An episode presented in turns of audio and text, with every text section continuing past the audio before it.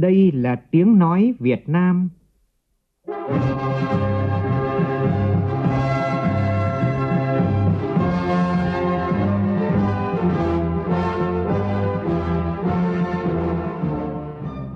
là tiếng nói Việt Nam, phát thanh từ Hà Nội, thủ đô nước Cộng hòa xã hội chủ nghĩa Việt Nam.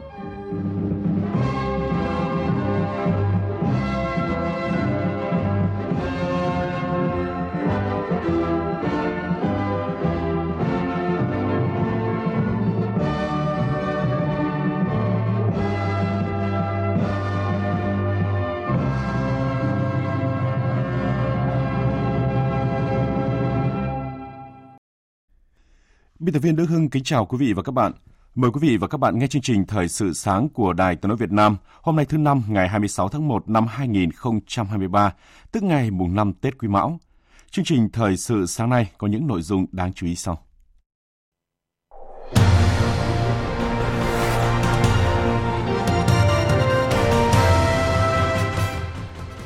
Hà Nội tổ chức lễ kỷ niệm 234 năm chiến thắng Ngọc Hồi Đông Đa. Ngư dân tại nhiều địa phương chuẩn bị cho chuyến mở biển đầu năm. Dự báo tình hình giao thông trong ngày hôm nay sẽ gia tăng đột biến tại các cửa ngõ vào các thành phố lớn do hôm nay là ngày cuối cùng của kỳ nghỉ Tết Nguyên đán Quý Mão.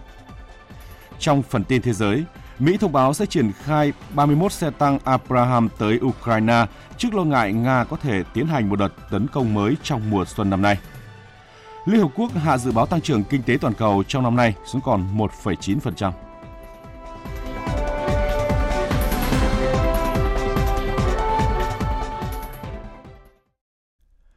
Bây giờ là nội dung chi tiết. Thưa quý vị và các bạn, tối qua, Ủy ban Nhân dân tỉnh Tây Ninh tổ chức lễ khai mạc Hội Xuân Núi Bà Đen năm 2023 với chủ đề Hương sắc Tây Ninh. Tham dự lễ khai mạc có Ủy viên Bộ Chính trị, Bí thư Thành ủy Thành phố Hồ Chí Minh Nguyễn Văn Nên, Phó Thủ tướng Chính phủ Trần Lưu Quang. Tin của phóng viên Hà Khánh thường trú tại Thành phố Hồ Chí Minh. Diễn ra thường niên tại khu du lịch núi Bà Đen vào những ngày đầu năm mới, Hội Xuân núi Bà Đen là lễ hội lớn nhất và được người dân Tây Ninh đón đợi nhất trong năm. Hội xuân với những nghi thức trang nghiêm bày tỏ lòng tôn kính trước Linh Sơn Thánh Mẫu Thiên Liêng là nơi nhân dân đến cầu nguyện cho một năm mới ấm no, an bình. Đây cũng là dịp để du khách thập phương chiêm ngưỡng không gian đậm sắc xuân rực rỡ tại núi Bà Đen, tận hưởng không khí nhộn nhịp tươi vui của lễ hội, hòa vào nhịp sống văn hóa tâm linh của người dân vùng đất này. Với chủ đề Hương sắc Tây Ninh, lễ hội năm nay tiếp tục tôn vinh bức tranh văn hóa truyền thống đặc sắc Nam Bộ với các màn trình diễn nghệ thuật cổ truyền như hát dân ca, múa mâm vàng, trống xà dăm, múa Tây Ninh, vân vân. Bên cạnh đó, một Tây Ninh tươi mới sẽ được tái hiện với các điệu nhảy sôi động, các màn rap trẻ trung. Sau chương trình ca múa nhạc đặc sắc, lễ khai mạc Hội Xuân núi Bà Đen được kết thúc với màn bắn pháo hoa nghệ thuật. Đặc biệt, năm nay khu du lịch núi Bà Đen sẽ mở cửa cả ngày lẫn đêm để du khách chiêm ngưỡng không gian tâm linh chuyển màu kỳ ảo từ ánh hoàng hôn đến ánh đèn lung linh trong đêm. Hậu Xuân núi Bà Đen Tây Ninh là sự kiện mở màn cho chiến dịch Wow Tây Ninh với nhiều hoạt động văn hóa du lịch đa dạng. Tiếp đó sẽ có giải chạy Bà Đen Mountain Marathon 2023 với chủ đề Đường chạy huyền thoại diễn ra vào tháng 4 năm 2023. Hội Xuân núi Bà Đen ở Tây Ninh sẽ kéo dài đến 16 tháng Giêng âm lịch.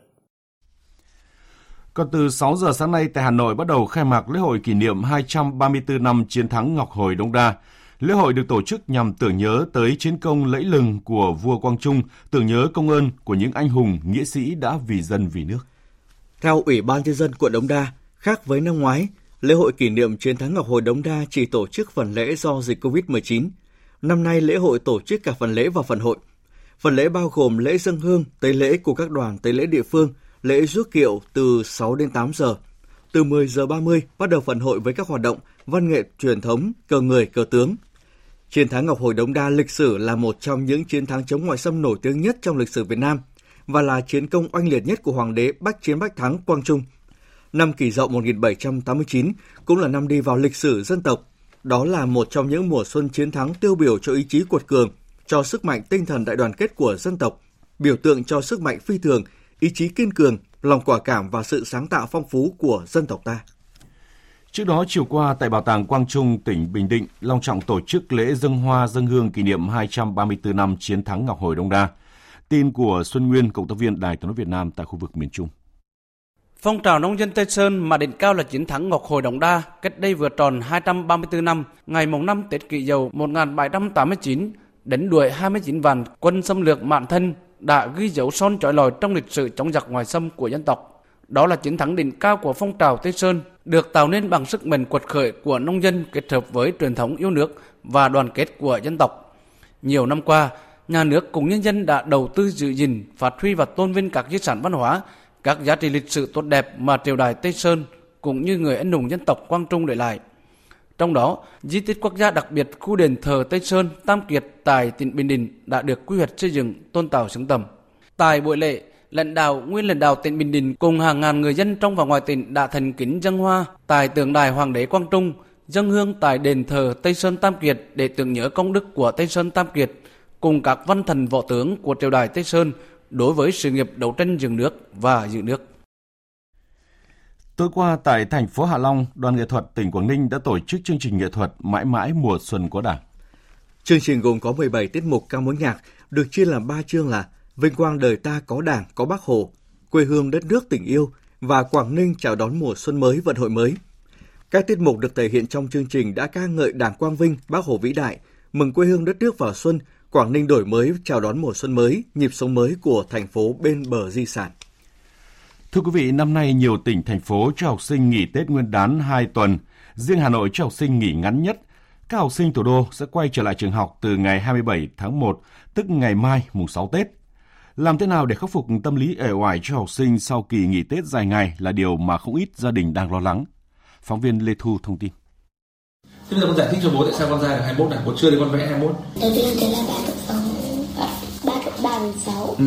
Gần một tuần nghỉ Tết, quen sinh hoạt theo lối ngày Tết, ăn muộn, ngủ muộn, khiến gia đình anh Hoàng Văn Tùng và chị Nguyễn Lan Hương ở Hà Nội không khỏi lo lắng về việc con sẽ uể oải khi quay trở lại trường học sau vài ngày nữa. Theo chuyên gia tâm lý Phó giáo sư tiến sĩ Trần Thành Nam, việc học sinh phát sinh tâm lý uể oải sau kỳ nghỉ Tết Nguyên đán là điều khó tránh khỏi. Các phụ huynh nên có lịch trình hợp lý để học sinh làm quen dần cho tới khi đi học trở lại.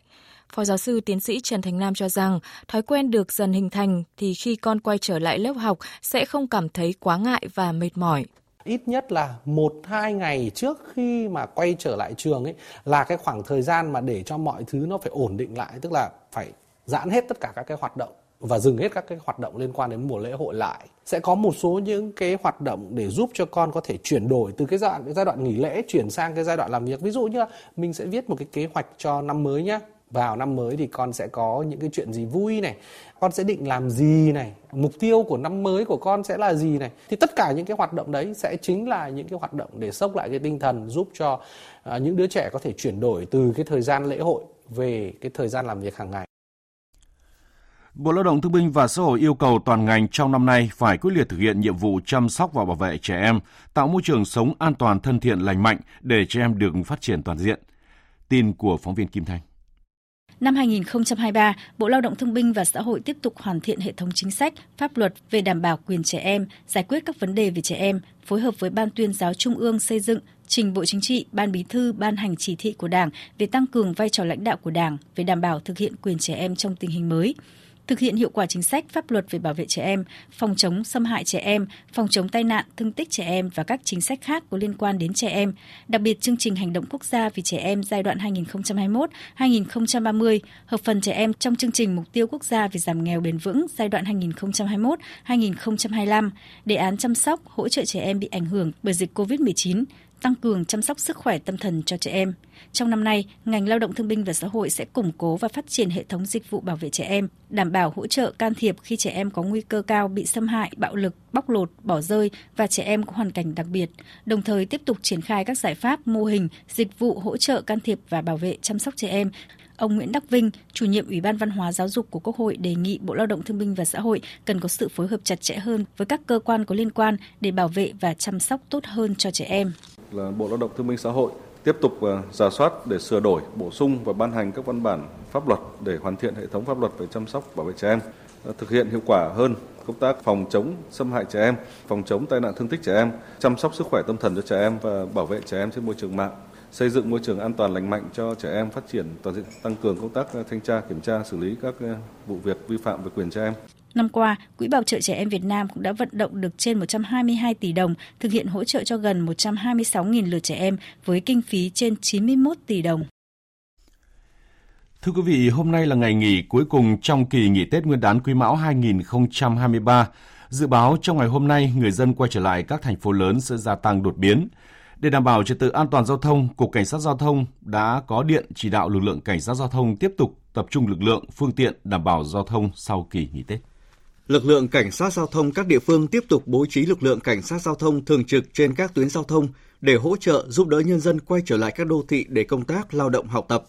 Đồng thời tổ chức gia quân, bố trí tối đa lực lượng, phối hợp với các lực lượng khác để tổ chức triển khai các phương án phân luồng, bảo đảm trật tự an toàn giao thông trên các tuyến cao tốc quốc lộ trọng điểm và các tuyến cửa ngõ xuyên tâm các thành phố thị xã, nhất là tại thủ đô Hà Nội và thành phố Hồ Chí Minh không để xảy ra ủn tắc giao thông kéo dài gây ảnh hưởng đến việc đi lại của nhân dân. Đại tá Nguyễn Quang Nhật, trưởng phòng hướng dẫn tuyên truyền điều tra giải quyết tai nạn giao thông, Cục Cảnh sát Giao thông cho biết. Cái lượng người trở về thành phố à, nó sẽ rất là cao tăng lên đột ngột nhất là các đô thị thành phố lớn. À, chính vì vậy thì lực lượng cảnh sát giao thông cũng đã có sẵn những cái kế hoạch phương án để đảm bảo phân luồng điều tiết giao thông hạn chế thấp nhất cái ùn tắc giao thông nhất là những cái ùn tắc kéo dài. Thế rồi chúng tôi cũng có cái yêu cầu các đơn vị quản lý đường, quản lý các cái trạm thu phí thì cũng phải phối hợp với lực lượng cảnh sát giao thông trong cái điều tiết và xả trạm nếu như mà có xảy ra cái ùn tắc kéo dài. Và đồng thời chúng tôi thì cũng rất là mong muốn người tham gia giao thông với quần chúng nhân dân đó là phải à, tuân thủ những cái quy định, những cái quy tắc khi tham gia giao thông. Công an thành phố Hà Nội đã lên kế hoạch bố trí toàn bộ quân số tại các điểm nút giao thông đầu cửa ngõ, phối hợp chặt chẽ với các đơn vị liên quan đảm bảo phương án đón người dân lên thủ đô học tập lao động an toàn. Tin của phóng viên Việt Cường. Tại 321 nút giao thông trọng điểm, các tuyến trục chính, tuyến vành đai, khu vực cổng bệnh viện, bến xe nhà ga, Phòng Cảnh sát Giao thông Công an Hà Nội đã giao nhiệm vụ cho 15 đội cảnh sát giao thông địa bàn, các đội chuyên môn duy trì bảo đảm toàn bộ quân số, có mặt thường xuyên trên các tuyến đường xuyên tâm, các trục đường chính, ra vào thủ đô, các cây cầu, bảo đảm giao thông thông suốt, đón người dân quay về lao động học tập. Đặc biệt, tại quận Hoàng Mai, khu vực này có hai bến xe lớn là nước ngầm và giáp bát, cùng với đó là ngã ba giải phóng Kim Đồng. Đường dẫn lên đường vành đai ba trên cao thường có lượng lớn phương tiện đổ về, khiến tình trạng ùn tắc là điều khó tránh. Vì vậy, đội cảnh sát giao thông số 14 đã phối hợp với các đơn vị khác nhằm phân luồng từ xa, không để các phương tiện dồn về một chỗ. Riêng bến xe Giáp Bát cũng đã chuẩn bị các phương án khi lượng khách đổ về đông.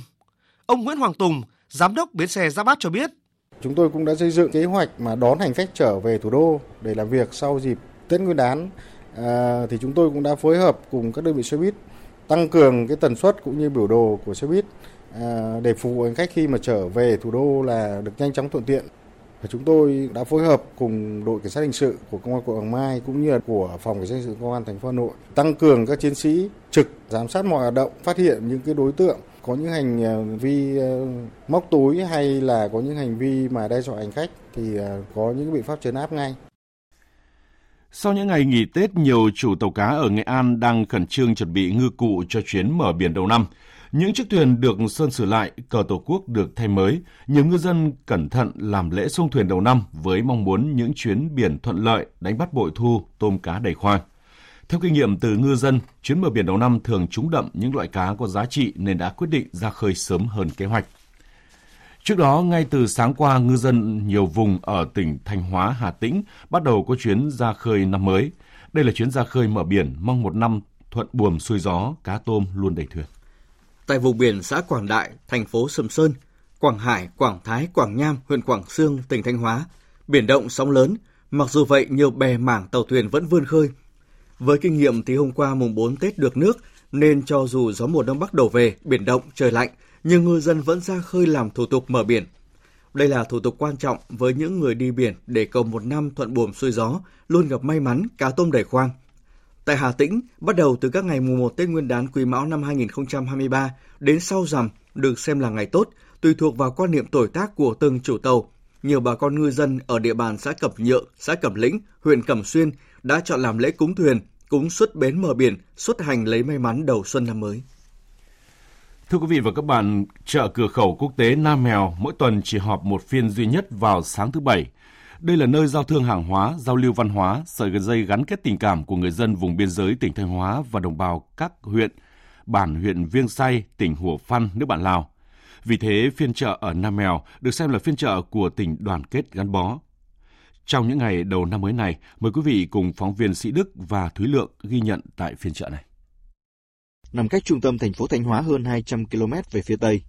chợ phiên Nam Mèo là một địa điểm giao thương hàng hóa, giao lưu văn hóa giữa người dân hai huyện Quan Sơn Thanh Hóa và huyện Viêng Say của Lào nói riêng, người dân hai nước Việt Lào nói chung. Trải qua hàng chục năm hình thành, chợ phiên Nam Mèo vẫn giữ được nét mộc mạc, gần gũi nơi miền biên viễn. Các mặt hàng được bày bán ở đây chủ yếu là các sản phẩm địa phương được nhân dân hai nước Việt Lào mang đến chợ để trao đổi. Các loại thổ cẩm của người Thái, người Mông và người Lào được bày bán khá nhiều, đã tạo nên một bức tranh đa sắc màu, một không gian nhộn nhịp bán mua ở vùng biên giới. Một nét đặc trưng trong phiên chợ Nam Mèo là cùng lúc lưu thông hai loại tiền là Việt Nam đồng và đồng kiếp của Lào. Chợ cửa khẩu Nam Mèo đã trở thành nét văn hóa đặc sắc, không thể thiếu của người dân hai bên biên giới Thanh Hóa và Hồ Văn. Đã hơn 10 năm nay, chị Són Phòn ở bản Phùn Can, huyện Viêng Say của Lào, tham gia bán hàng tại chợ cửa khẩu Nam Mèo. Đối với chị Xoắn Phòn và nhiều người dân dọc hai biên giới Việt-Lào, phiên chợ có ý nghĩa đặc biệt quan trọng trong đời sống và là một nét văn hóa cần gìn giữ. Đến phiên chợ này vui lắm, chúng tôi và người dân Việt Nam như những người hàng xóm thân quen, không hề xa lạ. Tôi mang hàng sang đây bán được 10 năm, giờ đã trở thành người nhà ở bên này rồi. Ông Hà Xuân Duyên, người dân xã Nam Mèo, huyện Quan Sơn, tỉnh Thanh Hóa cho biết, đây không chỉ là nơi mua bán, trao đổi hàng hóa, mà là còn nơi gặp gỡ, giao lưu, thể hiện tình đoàn kết hữu nghị, gắn bó của người dân hai nước Việt Lào. Cái chợ Nam Mèo này sau khi mà hết à, Covid cái thì à, cứ thứ bảy hàng tuần thì giữa à, Lào và Việt tập trung tại chợ đây nhất chỉ là đông vui mà cơ bản là Lào ở bên Lào người ta có những cái ờ, ví dụ là các là hoa quả này, rau cỏ họ tự làm lấy được. Hoặc là những cái ờ, thú, ví dụ là lợn gà các thứ đem về bán đây. Cứ tuần nào tôi cũng ra đây. Ra đây ờ, cơ bản tôi là mua cái rau cỏ cái hàng tươi sống. Hai bên là trao đổi hàng hóa. Mà xưa nay chúng tôi rất là đoàn kết. Còn với ông Vô Sĩ Cụm Nậm Sôi huyện Viêng Say tỉnh Hồ Phan của nước Cộng hòa Dân chủ Nhân dân Lào chợ Nam Mèo còn là nơi giao lưu học hỏi văn hóa địa phương giúp ông có thêm những người bạn Việt Nam Cảm ơn chính quyền đã tạo điều kiện thành lập chợ này để nhân dân hai bên biên giới đi lại giao thương, trao đổi hàng hóa. Đi chợ ngoài việc mua hàng hóa thiết yếu cho gia đình, tôi đến đây còn để gặp gỡ những người bạn ở Việt Nam. Đây là phiên chợ đoàn kết giữa Việt Lào.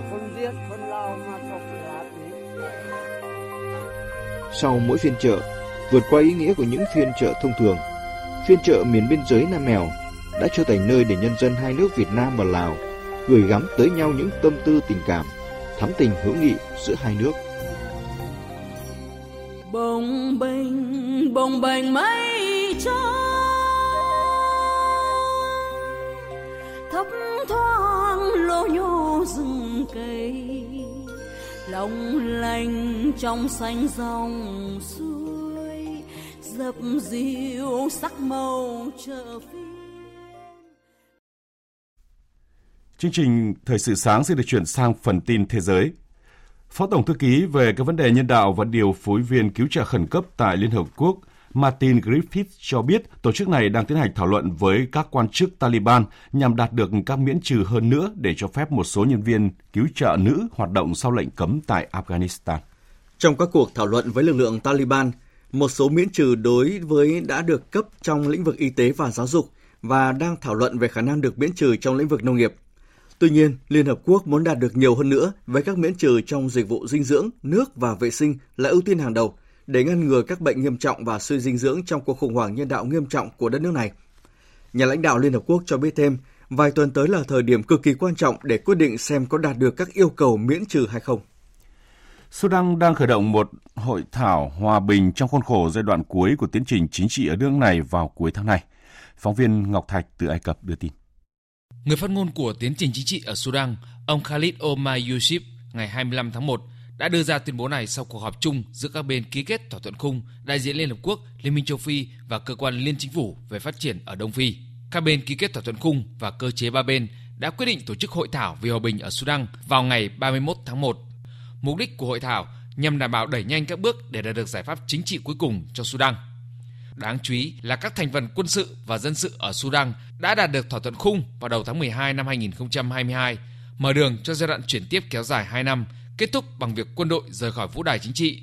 Cuộc khủng hoảng chính trị ở nước này kéo dài từ tháng 10 năm 2021 khi người đứng đầu hội đồng chủ quyền chuyển tiếp Abdel Fattah al-Burhan áp đặt các biện pháp đặc biệt, giải tán hội đồng chủ quyền và các bộ trưởng chuyển tiếp, bắt giữ các bộ trưởng và chính trị gia, tuyên bố tình trạng khẩn cấp và cách chức các thống đốc. Tổng thống Joe Biden vừa thông báo Mỹ sẽ triển khai 31 xe tăng Abraham tới Ukraine trước lo ngại Nga có thể tiến hành một đợt tấn công mới trong mùa xuân năm nay. Phạm Huân, phóng viên Đài tiếng nói Việt Nam thường trú tại Mỹ đưa tin. Phát biểu tại Nhà Trắng cùng với sự có mặt của Ngoại trưởng Antony Blinken và Bộ trưởng Quốc phòng Lloyd Austin, Tổng thống Joe Biden cho biết.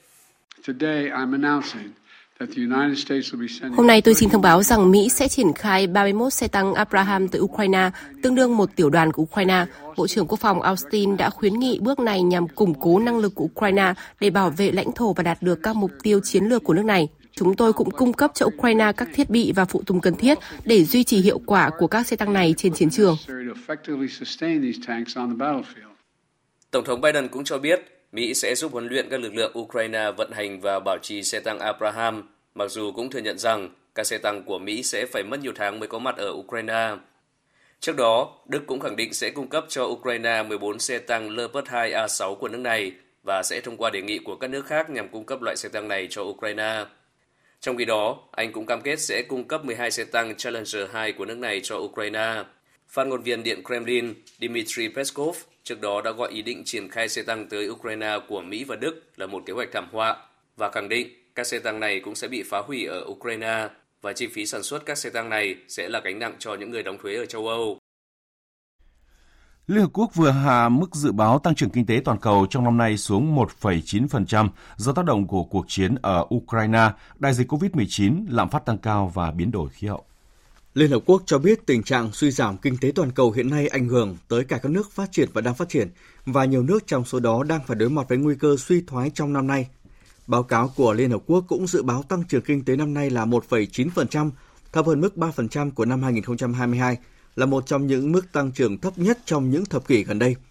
Theo báo cáo của Liên Hợp Quốc, đà tăng trưởng năm nay đã suy giảm ở Mỹ, Liên minh châu Âu và các nền kinh tế phát triển khác, và điều này đã ảnh hưởng tới kinh tế thế giới.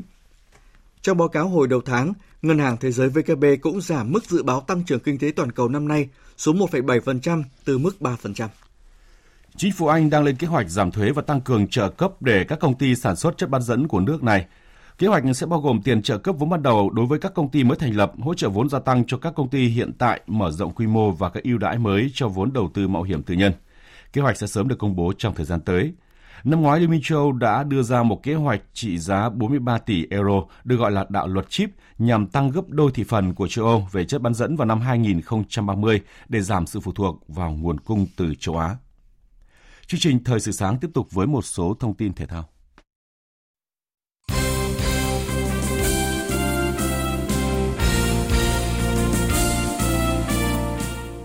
Thưa quý vị, sau kỳ nghỉ Tết Nguyên đán Quý Mão 2023, nhiều câu lạc bộ đã trở lại tập luyện để chuẩn bị cho mùa giải V-League 2023 sẽ khai mạc vào ngày 3 tháng 2 tới. Từ mùa giải mới, hệ thống giải V-League sẽ vận hành theo lịch hoạt động của bóng đá châu Âu.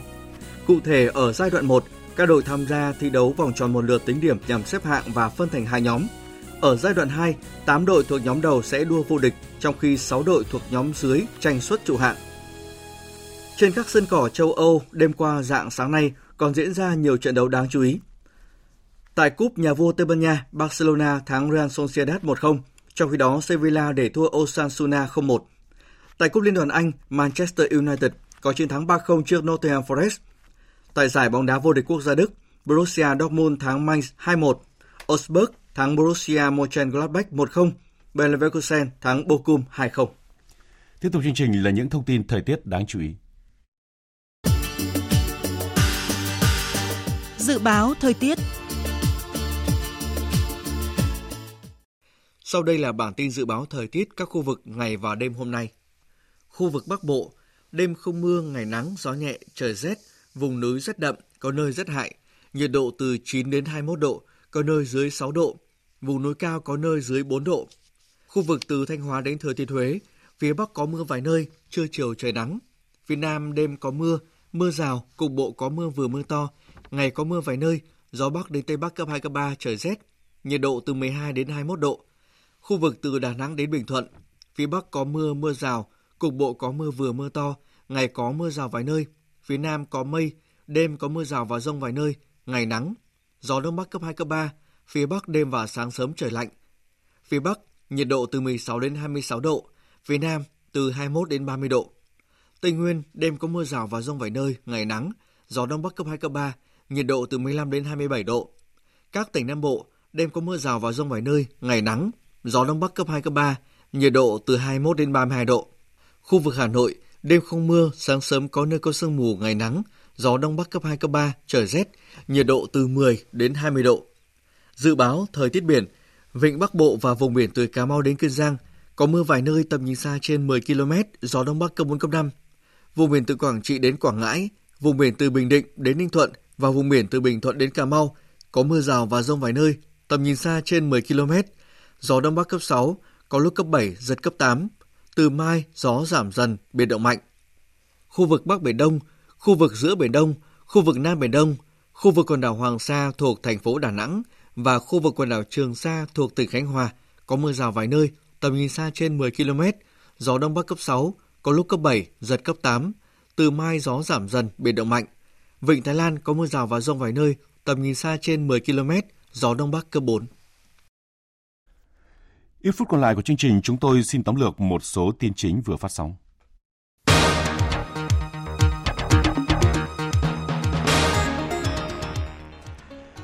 Hà Nội tổ chức lễ kỷ niệm 234 năm chiến thắng Ngọc Hồi Đống Đa đánh đuổi 29 vạn quân Thanh xâm lược nước ta đã ghi dấu son trói lọi trong lịch sử chống giặc ngoại xâm của dân tộc. Chiến thắng Xuân Kỷ Dậu 1789 cũng là năm tiêu biểu cho sức mạnh tinh thần đại đoàn kết của dân tộc, ý chí kiên cường và sự sáng tạo phong phú của dân tộc ta. Sau những ngày nghỉ Tết Nguyên đán, ngư dân tại nhiều địa phương đang khẩn trương chuẩn bị ngư cụ cho chuyến mở biển đầu năm. Theo kinh nghiệm, chuyến mở biển đầu năm thường trúng đậm những loại cá có giá trị nên đã quyết định ra khơi sớm hơn kế hoạch. Mỹ thông báo sẽ triển khai 31 xe tăng Abraham tới Ukraine trước lo ngại Nga có thể tiến hành một đợt tấn công mới trong mùa xuân năm nay. Liên Hợp Quốc hạ dự báo tăng trưởng kinh tế toàn cầu trong năm nay xuống còn 1,9% do tác động của cuộc chiến ở Ukraine, đại dịch COVID-19, lạm phát tăng cao và biến đổi khí hậu.